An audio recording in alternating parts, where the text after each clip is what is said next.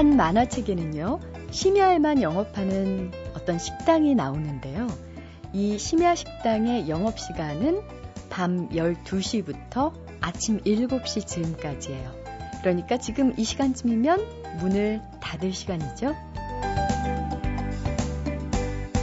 많은 사람들에게 아침은 하루의 시작이지만요. 어딘가에 심야 식당의 주인처럼 아침이 하루의 마감인 분들도 있으시겠죠. 그분들께 저희 라디오 북클럽은 어떤 의미일지 문득 궁금해지더라고요. 자, 오늘은 7월의 마지막 날입니다. 하루의 시작도 끝도 멋지게 하시길 바라면서 소리나는 책 라디오 북클럽 출발합니다.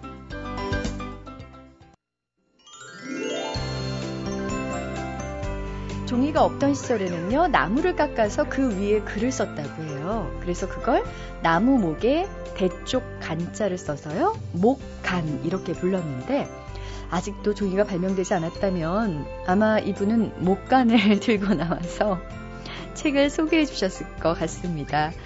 아, 책마을 소식 오늘도 세종대학교 만화 애니메이션 학과의 한창원 교수님 모셨습니다. 안녕하세요. 네, 안녕하세요. 제가 지난주에는 미국에 갔다 왔습니다. 네.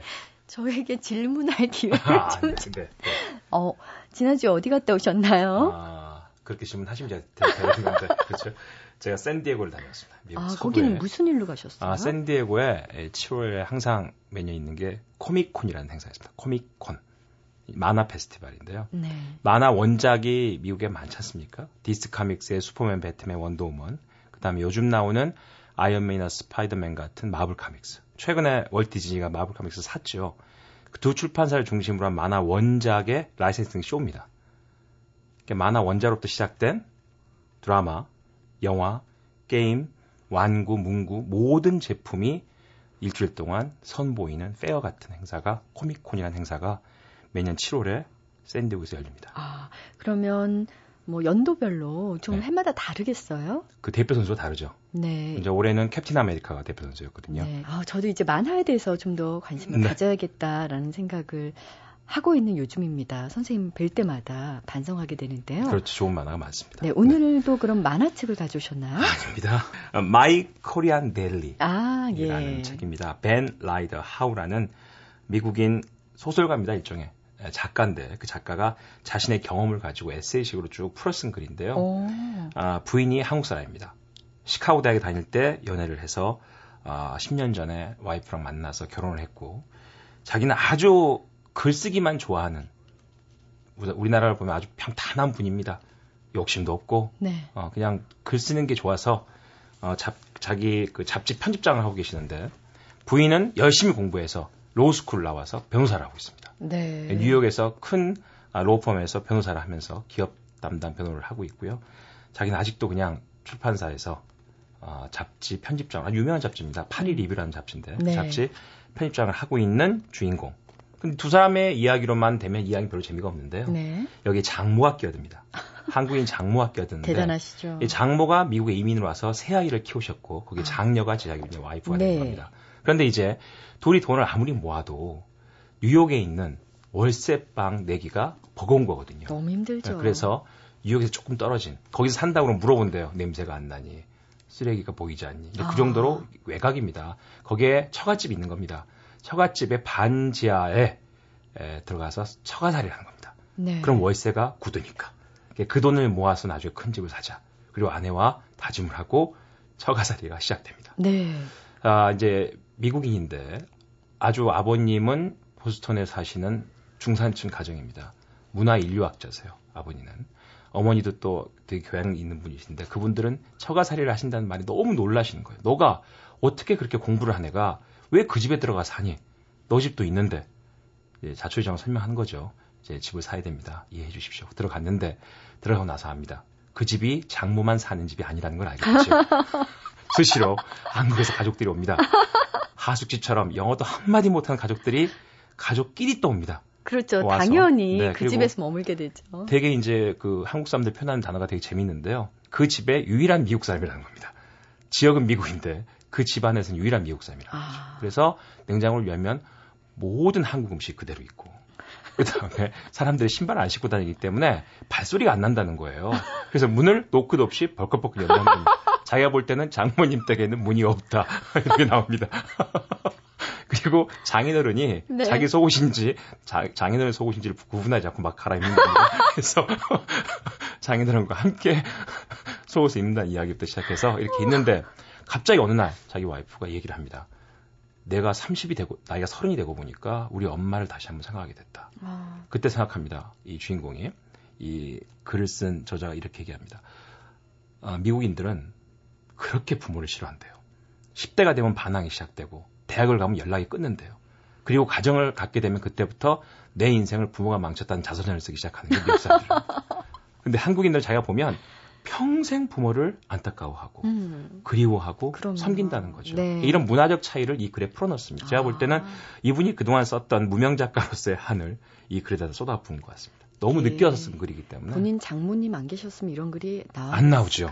예. 네. 그리고 자기 표현으로는 장모님은 가정법과 아, 문법을 전혀 쓰지 않은 주어, 주어와 동사만 쓸 수 있는 행동 위주의 분이다 이렇게 얘기합니다.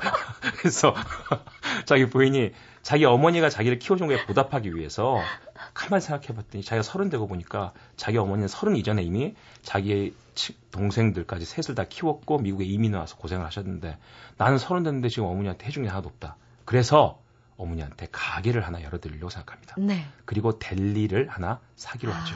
그러니까 여러 가지 음식들을 음식 재료 파, 그리고 완성된 음식들 예. 파는 일종의 편의점 네. 같은 거죠.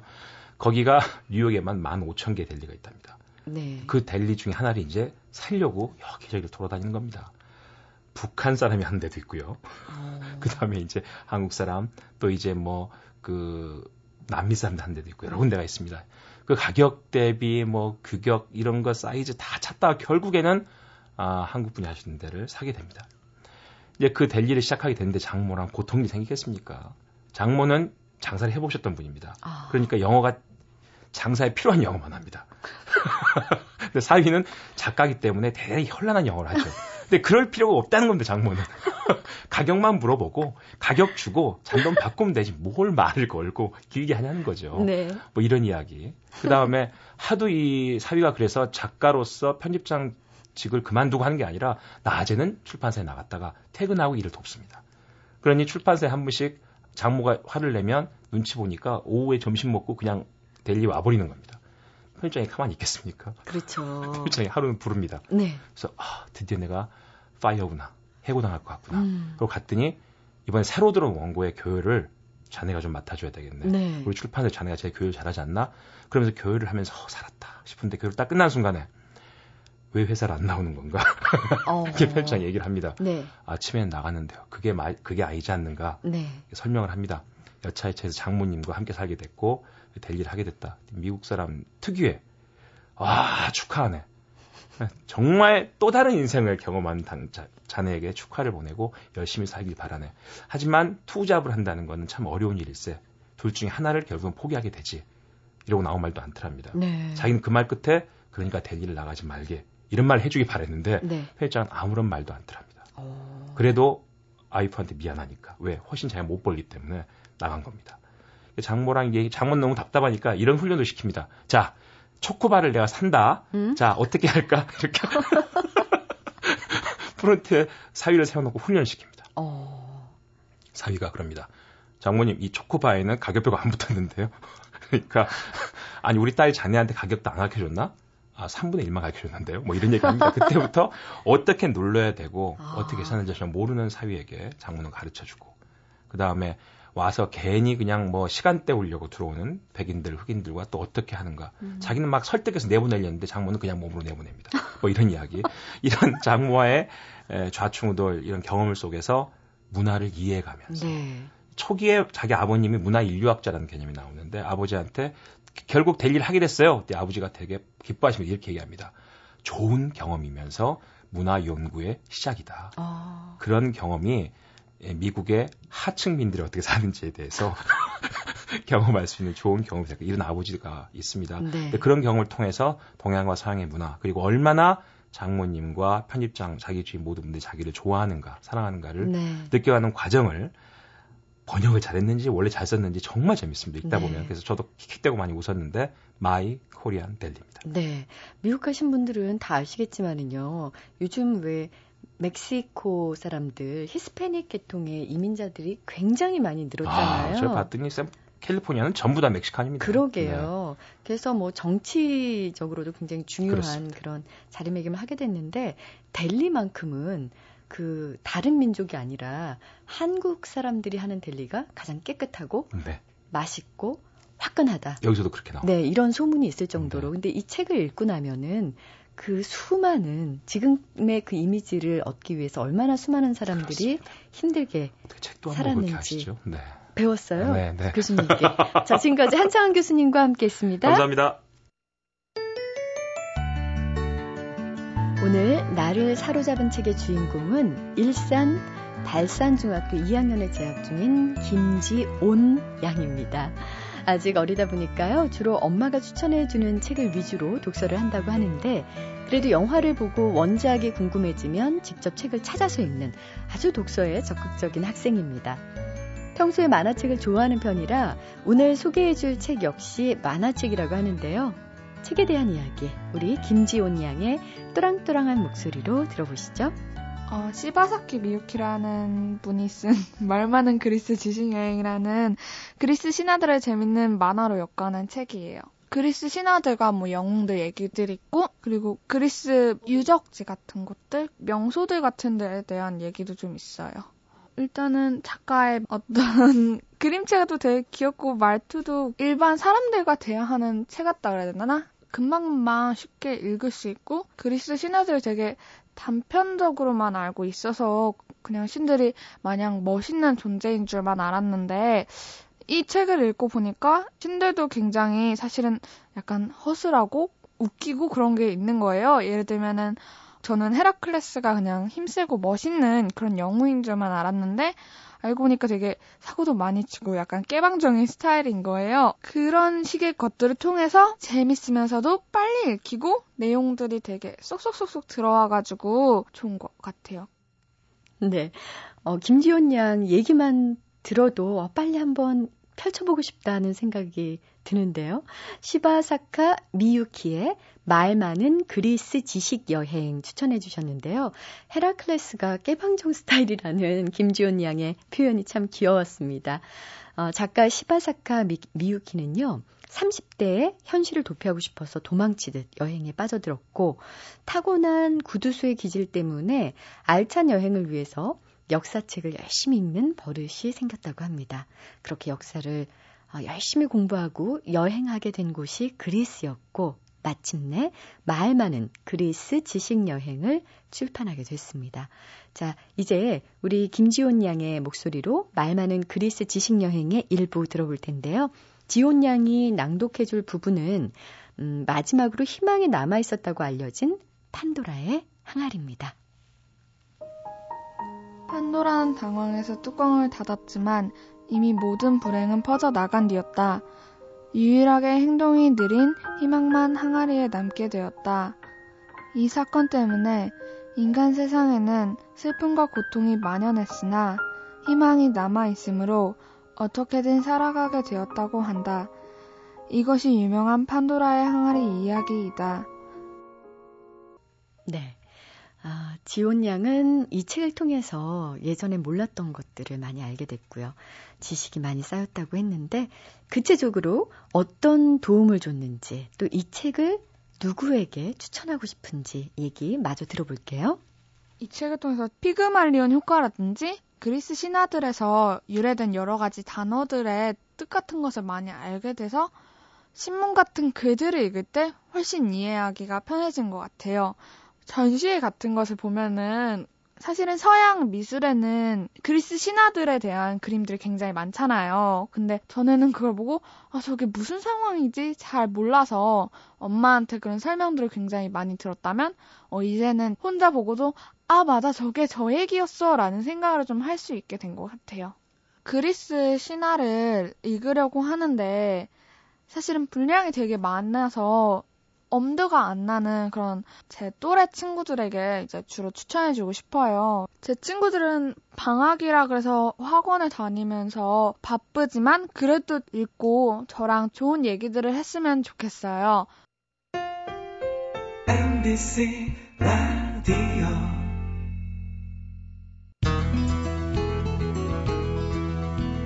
아서 밀러의 어느 세일스맨의 죽음 이 희곡의 주인공 원리는 친구 밑에서 일하기를 거부하죠. 왜냐하면 자신은 한때 더 잘 나가는 영업사원이었기 때문에 자존심이 허락지를 않은 거죠. 하지만 원리가 만약에 오늘 소개할 이 책을 먼저 읽었다면 아마도 그냥 친구 밑에서 일하지 않았을까 싶어요. 우리의 자존심을 뒤돌아보게 하는 책. 자존심. 네, 청춘의 히든 카드의 저자 전현태 선생님 모셨는데요. 안녕하세요. 네, 안녕하세요. 네. 네. 어, 이 어느 세일스맨의 죽음의 대사들이 명대사들이 많잖아요. 예. 그 중에 하나 기억에 남는 건 우리는 모두 무엇인가를 예. 팔면서 산다. 예. 그러나 단 하나 허락지 않는 것은 자존심이 아닐까 싶어요. 네. 그렇죠. 뭐든지 예. 다팔 수는 있는데 예, 예. 자존심만큼은 예. 어떻게 해서라도 지키고 싶은 게 사람인 것 같은데요. 예. 그럼 그 자존심이라는 단어의 예. 정의부터 저희가 내려야 될 것 같은데요. 보통 자존심은 표현을 보면은요, 자존심이 상한다. 뭐 자존심도 없다. 자존심을 너무 내세운다. 자존심까지 팔다니. 자존심을 걸겠어. 뭐 이렇게 굉장히 심각한 경우에 많이 네, 쓰이잖아요. 네. 정신과 전문의로서 이 자존심을 정의 내려주신다면요. 어떤 뜻일까요? 이제 자존심을 그 한자 그대로 한번 풀어보면 스스로를 존중하는 마음이라고 이제 이야기를 할 수 있을 텐데요. 국어 사전을 한번 찾아보니까 아, 남한테 굽히지 않고 자기 품위를 지켜가는 마음. 음. 어, 이게 이제 그 자존심이라고 기술이 돼 있더라고요. 네. 근데 저는 그 사전을 보면서 이건 좀 아닌 것 같다라는 생각이 들었습니다. 어떤 점에서요?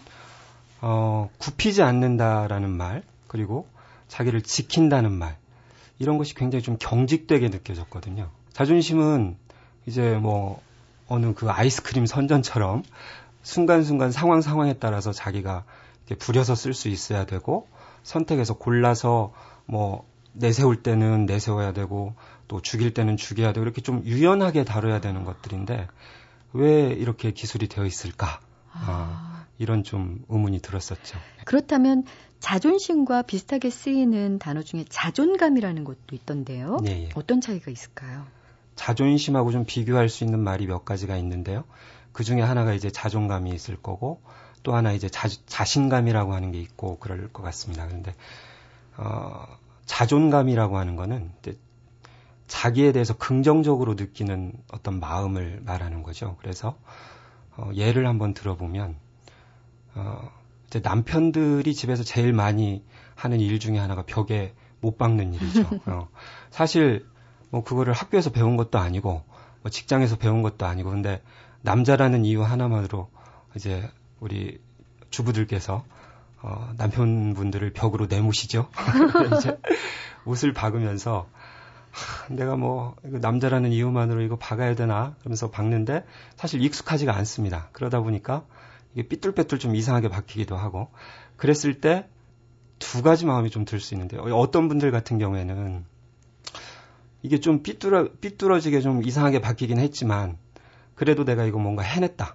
어, 지금은 내가 이렇게 좀 어설프게 박았지만 다음번에 박을 때는 더 잘 박을 수 있겠다 하는 그런 마음이 드시는 분들이 있죠. 이제 그런 분들 같은 경우에는 자기에 대한 긍정적인 느낌이 상당히 높으신 거죠. 어, 자존감이 좀 있으신 분들이에요. 근데 그렇지 않고 이제 해놓고 탁 그 박힌 못을 보니까 꼭 자기 인생처럼 느껴지고 어? 어, 정말 난 제대로 할 수 있는 게 하나도 없구나. 음. 어, 회사에서도 항상 천덕꾸러기 취급받는데 집에서도 이렇게 제대로 하는 일이 없다니. 아. 뭐 이런 생각을 또 할 수도 그러면 있겠죠. 언뜻 네. 들으면요. 자존심과 자존감의 가장 큰 차이는 음, 자존심은 어떤 타인이 있을 때 부딪히면서 생겨나는 그렇죠. 어떤 거라면 예. 자존감은 나 혼자 있는데도 스스로 자기 자신에 대해서 생각하는 마음인 그럼요. 것 같아요. 예, 예. 혹시 전현태 선생님께서는 네. 살면서 음. 가장 자존심이 상했던 경우를 혹시 공개해 주실 수 있으세요?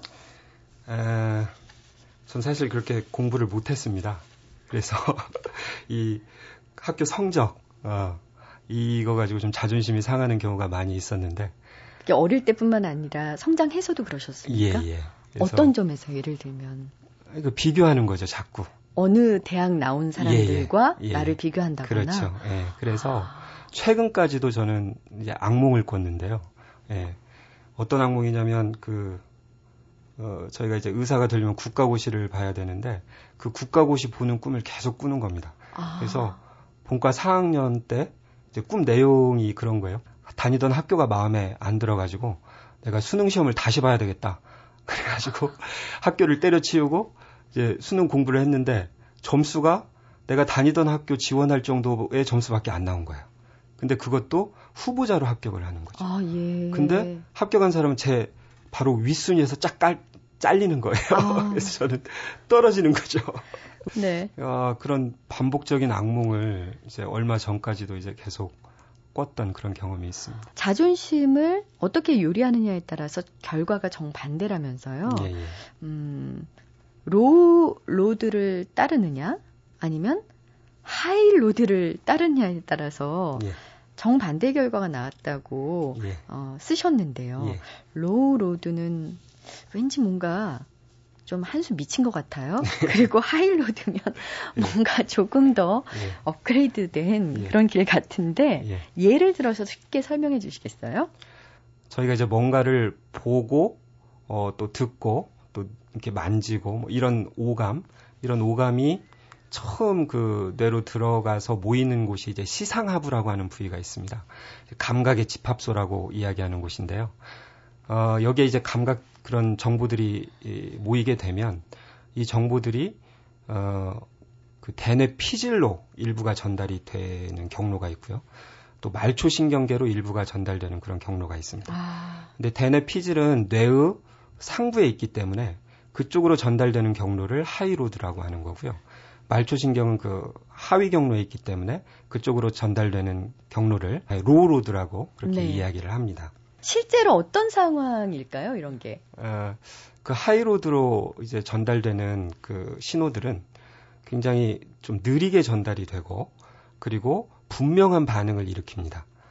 그에 비해서 어, low road로 전달되는 그 신호들은 즉각적인 반응을 일으키는 대신에 좀 불분명한 그런 반응을 일으키게 되는 거죠. 아, 예를 들어서 길을 가다가 뱀을 이렇게 딱 봤다고 하면 악 소리부터 저는 지를 것 같은데요. 그러시죠? 깜짝 놀라고. 예 악 소리 지르고 어디론가 몸을 피하겠죠. 네. 그 다음에 하는 행동은 저게 저- 뭐지? 그렇죠. 저게 살아있나? 뱀인지 뭔지 네. 그거부터 구분을 하고 싶어서 빼꼼히 머리 내밀고 이제 그걸 확인하겠죠.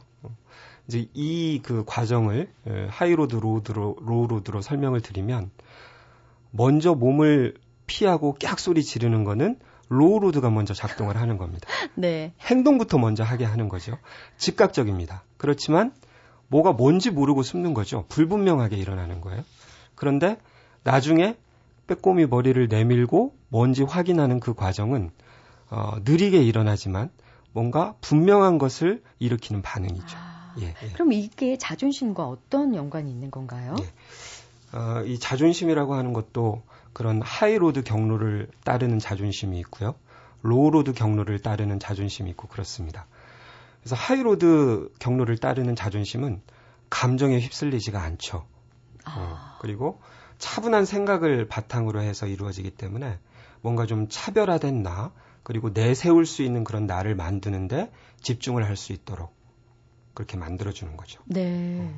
말은 그 하이로드가 굉장히 고상해 보이는데요. 예, 예. 저희가 자존심이 상할 때를 생각해 보면 보통 자존심이 확 상하잖아요. 욱하죠. 예, 예. 그래서 그렇게 욱하고 뭔가가 올라올 때는 네. 이런저런 생각하기가 힘들죠. 그렇죠. 예, 먼저 즉각적인 행동부터 하게 되죠. 네. 그거는 이제 그 자존심은 low road 반응을 따르는 자존심이라고 할 수가 있습니다. 좀 낮은 아. 반응인가요? 여러 가지 분란들을 좀 일으킬 수가 있죠. 예, 그러면 예, 어, 예를 들어서 low road 상황에 익숙해진 어떤 사람인데 예. 어떻게 하면 high road적으로 갈 수 있을까요? 음. 그거를 이제 예를 들어서 좀 말씀을 드리면은요. 예를 들어서 우리가 부부 싸움을 했다고 한번 생각을 해보죠. 그러면 어, 남편이 사소한 일 가지고 부인하고 항상 말다툼하고 신경질 내고 어, 이런 일들이 매일같이 반복되다 보면 이 남편은 low road를 굉장히 많이 사용을 하게 되는 거죠. 아. 예. 이제 근데 어느 날 그렇게 뭐 다른 날과 비슷하게 싸우고 회사로 출근을 했습니다. 그런데 회사에 가서 곰곰이 생각을 해보니까 아 내가 꼭 그렇게까지 얘기할 필요가 있었나? 아 그래도 어 집사람이 날 위해서 밥도 차려주고 뭐 뒷바라지도 해주고 이러는데 내가 좀 너무했구나 이런 마음이 들어서 퇴근길에 내가 그 꽃다발이라도 사서 어, 집에 들어가가지고 좀 사과를 해야 되겠구나 이런 마음을 어. 갖게 되죠. 이건 하이로드가 작동을 하는 겁니다. 근데 막상 이제 집에 문을 열고 싹 들어서는 순간 부인이 부시시한 음, 추리닝 차림으로 문을 딱 열고 나와서 들어왔 뭐 집에 들어왔으면 빨리 들어오지 거기 뭐 바보같이 서 있냐 이런 말을 탁 날리면 짜증이 확 올라오죠. 나면서 회사에서 생겼던 high road적 반응은 다 물러가고. 예, 다시 low road의 예. 노예가 되는군요. 예, 그러면 이게 말씀을 듣고 나면 예. 결국 훈련, 예. 연습이 필요하다는 건가요? 평상시에 어떤 road를 많이 쓰면서 사용한 어, 쓰면서 사느냐 이게 굉장히 중요하다라는 거죠. 그럼 일단 자기를 분석해야겠네요. 네, 자기가 평상시에 어떤 road를 쓰고 사는지에 대해서 객관적이고 또 어, 합리적으로 이렇게 따져서 생각을 해봐야 되겠죠. 네. 이건 결국 길을 닦는 거나 똑같은 거거든요. 자기 자신에 대한 평가, 예. 자기를 돌아보는 것도 중요할 것 같고요. 네. 상대와 맺고 있는 그 관계를 돌아보는 것도 중요할 것 같은데요. 네. 아무리 생각해도 내 자신한테 있는 그 부족한 면 있잖아요. 네. 컴플렉스라고 흔히 얘기하는 것들. 네. 이런 것들은 어떻게 처리를 해야 될까요? 계속 그 부분이 자극을 받으면 자존심이 상하게 되니까요.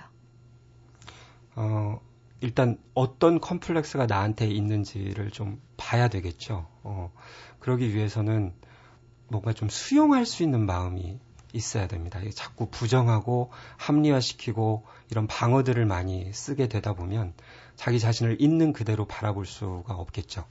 이 있는 그대로 바라볼 수가 없으면 뭐가 문제인지 알 수가 없기 때문에 고쳐나갈 수가 없는 아. 거겠죠. 사람 자체를 이제 브랜드로 만드는 브랜드 유라는 그 얘기를 쓰셨는데요. 네. 그 중에서 뭐 마르사 스튜어트 또 버진 그룹의 창업자 리처드 브랜슨 등등의 얘기가 있었지만 저 개인적으로는요. 그 B 교수와 C 교수의 예, 예. 비교가 참 재미있었거든요. 예, 예, 예, 어떻게 처음에 자존심이 상했다가 예. 어떻게 회복이 되고 예. 결과적으로 어떻게 완전히 사람들의 예상과는 다른 결과를 예. 초래하게 됐는지. 예. 그, 저희 그 환우분들 중에서 뭐, 많은 분들이 이제 그 자존의 문제에 어, 상처를 갖고 계시지만 그 중에서도 특히 더 이런 자존심 문제하고 관련돼서 어, 상처를 많이 갖고 계신 분들이 예, 사회공포증, 대인공포증 이런 게 있으신 분들입니다. 그래서 어, 그런 분들은 다른 사람 앞에 서는 거, 어, 사람들하고 눈을 마주치는 거, 이런 것조차도 굉장히 힘들어 하시죠. 어, 제가 예를 들은 그 비교수 같은 경우도 이제 그런 사회공포증을 앓고 있다 보니까 학생들 앞에 서서 강의를 하는 게 이거 뭐 도살장에 마치 끌려가는 소나 뭐 돼지처럼 이렇게 느껴지는 세상에 거죠. 교수님이신데 예, 그 강사인데. 하필이면 예, 예, 예, 예. 아, 그래서 이제 뭔가를 앞에 서서 좀 가르쳐 주고 이렇게 이야기를 하려면 뭐 몇 가지만 준비해 가지고는 단 한마디도 할 수가 없는 거예요. 학생들 앞에만 서면 머리 머리가 온통 백지장처럼 하얀해지니까 네. 아무것도 생각이 안 나는 거죠. 그래서 이분은 뭔가 뭐 이야기를 할 예를 들어서 다섯 가지를 이야기를 하려면 한 50가지 정도는 준비를 해야지 다섯 가지 정도를 이야기할 수 있는. 아, 예. 그에 비해서 이제 C 교수는 뭐 아주 달변이죠. 어, 그래서 어, 한 가지를 알아도 마치 열 가지나 스무 가지를 아는 것처럼 이야기할 수 있는 그런 사람이라서 뭐 따로 특별히 뭐 준비를 할 게 없어요. 전날 술을 뭐 엄청나게 마셔도 다음날 뭐 아주 그 지적인 주사를 부리는 거죠 학생들 앞에서 그래서 굉장히 막 여러 가지 또 아는 척 이야기를 음. 하고 네. 어, 이러다 보니까 이제 처음에는 그 교수님들이 강사들을 이제 쳐다볼 때 아, 그런 학생들한테 누가 더 인기가 있는지 누가 더 강의를 잘하는지 뭐 이런 것들도 좀 보잖아요. 그러다 보니까 이제 차이가 많이 났었죠. B 교수는 왠지 좀 열등해 보이고 좀 부족해 보이고 C 교수는 왠지 뭐 잘나 보이고 뛰어나 보이고 그런데 이제 그렇게 강의 준비를 하고 뭐 어떤 논문 준비를 하고 이런 과정에서 훨씬 더 이제 배가 자료? 되는 노력을 예. 하고 자료가 많이 쌓이게 예, 이러다 보니까 자료도 무지하게 많이 쌓이게 되고요. 그래서 뭐 몇 개월 이렇게 시간이 지나다 보니까 둘 사이에 점점 이렇게 실력적인 차이, 능력의 차이 이런 것들이 생기기 시작했던 거죠. 그래서 아. 결국 나중에 교수로 임용된 거는 사회공포증을 앓고 있었던 비강사가 교수로 임용이 된 거죠. 네. 우리의 행복을 좌지우지하는 자존심은 대체 어디서부터 그 나온 걸까요? 근원이 뭘까요? 사실 자존심이 형성되는 과정, 탄생되는 과정을 보면 엄마 뱃속에서부터 형성이 된다고 할 수 있습니다. 엄마 뱃속에 아이가 있을 때도 엄마 배 밖에서 일어나는 여러 가지 뭐 소리나 냄새나 이런 게 엄마를 통해서 다 느껴지거든요. 어, 오감을 느낄 수 있다는 거는 그 오감을 통해서 뭔가가 만들어진다는 겁니다. 어, 그래서 이 자존심이 만들어지는 거는 엄마 뱃속에서부터 시작된다. 그래서 특히 그 산모들이 임신했을 때는 태교에 신경을 써야 된다는 얘기 많이 하는데 그게 자존심하고 연관돼서도 굉장히 중요한 얘기가 될 수 있겠죠. 아, 그러니까 예. 아이와 특히 부모 중에서도 엄마와의 예, 예. 애착 관계가 중요하다 이렇게 그렇습니다. 말씀해 주셨는데요. 예, 예. 그러면 이걸 몇 가지로 좀 나누어 볼수 있을까요? 들으시는 우리 청취자 여러분들도 나는 어떤 형에 해당되는지 예, 맞춰 보시면 재밌을 것 같습니다. 네. 왜 주변에서 보면요, 뭐 아무리 아무리 어, 기분 나쁜 얘기를 들어도 굉장히 당당한 친구들이 있거든요. 네. 그리고 본인은 금세 잊어버리고요. 네. 이런 친구들은 어떤 애착형에 속하는 걸까요? 애착은 이제 유형별로 좀 나눠 볼 수가 있는데요. 그걸 이제 실험적으로 좀 알아보신 분이 계십니다. 그 메리 에인스워스라고 하는 분이 에, 생후 12개월에서 18개월 된 아이들을 대상으로 해서 낯선 상황 절차 실험이라는 걸 했습니다. 이건 이제 그 놀이방 같은데 엄마와 낯선 사람이 이제 그 방을 들락날락 하는 그 과정을 한 8개 정도의 상황으로 나눠 가지고 아이들마다 어떤 반응을 보이는지 엄마가 들락날락 할 때, 낯선 사람이 들락날락 할 때 어떤 반응을 보이는지 이거에 따라서 아이의 애착 유형을 네 가지 정도로 이제 나눠 봤죠. 근데 이제 어떤 아이들 같은 경우에는 엄마가 나갈 때, 어, 엄마 나가지 마 하고 이렇게 좀 붙잡으려고 하고요. 나가고 나면 왠지 좀 뭐 슬픈 표정 짓고 보채기도 좀 하고 그러다가 엄마가 들어오면 금방 반갑게 가서 또 맞이하고 금방 마음의 위로를 받고 하는 그런 아이들이 있었습니다. 어, 보통 한 50% 정도에 해당되는 아이들인데요. 이런 아이들 같은 경우는 이제 안정 애착형이라고 부릅니다. 그래서 이런 엄마들은 어, 아이에 대해서 굉장히 그 일관되게 반응을 보여주고요. 아이가 뭐가 필요한지에 대해서 도 민감하게 그렇게 반응을 보여주고 어, 그런 부모들이 이제 대부분이죠. 그래서 이런 아이들은 나중에 커나가면서도 굉장히 당당한 사람으로 커나가게 됩니다. 네. 그래서 자기도 괜찮은 사람이고 다른 사람도 괜찮은 사람이고 사람들에 대해서 굉장히 긍정적인 그런 느낌을 갖고 있죠. 그리고 사람이 귀찮지가 않고 뭔가 사람 사이에서 문제가 생겨도 대인 관계에서 문제가 생겨도 대화를 해서 풀어가면 얼마든지 풀어갈 수 있다라고 생각을 하기 때문에 좋은 건 좋다, 싫은 건 싫다 하고 당당하게 이야기할 수 있는 그런 성인으로 어, 이제 자라게 되죠. 예, 그에 비해서 음, 엄마가 이제 들락날락 거릴 때 그거에 전혀 신경 쓰지 않고 자기 할 일만 하는 아이들이 있습니다. 네. 예, 장난감 가지고 그냥 계속 노는 거죠. 어, 그리고 한 번씩 그냥 이렇게 힐끗힐끗 쳐다보기만 하고. 어, 어떤 형인가요? 예, 이런 그 아이들은 한 20% 정도 해당이 되는데, 어, 불안 회피형이라고 이야기를 합니다. 어, 이런 아이들의 부모는 자녀의 감정에 별 관심을 안 가지고 있죠. 그래서 어, 자녀는 무시하고 자기 감정에만 어, 휘둘리게 되고요. 음. 그리고 지나치게 아이를 어, 통제하려고 하고, 아. 예, 뭐안 먹으려고 하면 막 뒤쫓아다니면서 강제로 입 벌려서 막 먹이고 뭐 이런 경우들도 해당할 수 있겠죠. 그럼 음. 이런 불안 회피형은 나중에 아이가 커서 좀 당당한 사람이 될 리는 만무하고요. 그렇습니다. 눈치를 보게 될 것 같아요. 그렇습니다. 그래서 어, 자기가 좋아하는 걸 하려고 하지 않고 어, 엄마가 좋아하는 것만 하려고 하죠. 아. 그래서 어, 뭐, 노라는 말을 못 합니다. 예스맨이 되는 거죠. 그러면 이게 가족 안에서도 그렇지만 사회생활 할 때에도 지나치게 상사의 어떤 눈치를 본다거나 그렇습니다. 권력에 뭐 지나치게 비굴하게 군다거나 예. 이런 것들이 나타나겠네요. 예. 그래서 직장 내에서도 계속 이제 눈치만 보면서 그렇게 생활을 하니까 사람들 틈에 있는 게 너무 힘들죠. 어, 사람들이 너무 좀 귀찮게 느껴지고요. 네. 자기 혼자 있는 시간만이 편하게 느껴지고 그러다 보니까 술 담배에 매달리는 경우가 많습니다. 물질적인 거에 자꾸 이제 집착을 하게 되는 거죠. 네. 자 마지막으로요. 예. 이 책의 부제처럼 따라오는 제 제목이 내 청춘의 히든 카드예요. 예. 자존심이 뭐 꼭 어떤 연령대에 집중돼 있는 것은 아닐 텐데 특별히 청춘을 강조하신 이유가 있나요? 어. 청춘이라는 말은 굉장히 듣기만 해도 가슴 설레고 기분 좋은 말이죠. 음. 근데 이거는 꼭 그 나이만 가지고 표현할 수 있는 말은 아닌 것 같습니다.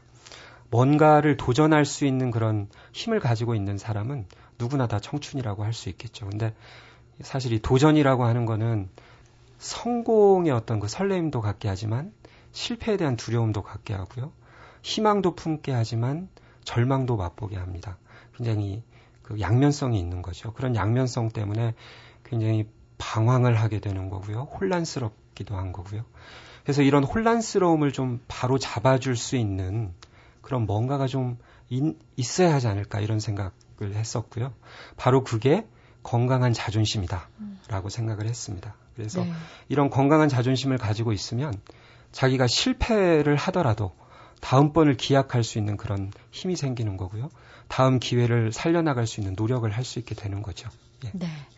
아, 자존심이라는 게 언제나 방황하는 참 저희의 청춘을 닮았다는 생각이 네. 드는데 네. 이렇게 상처받은 그런 자존심을 어, 성공하는 자존심 그리고 꼭 누구와 경쟁해서는 아니지만 스스로 더 나, 아지는 네. 자존심으로 충분히 변경 가능하다. 아, 그럼요. 예. 예.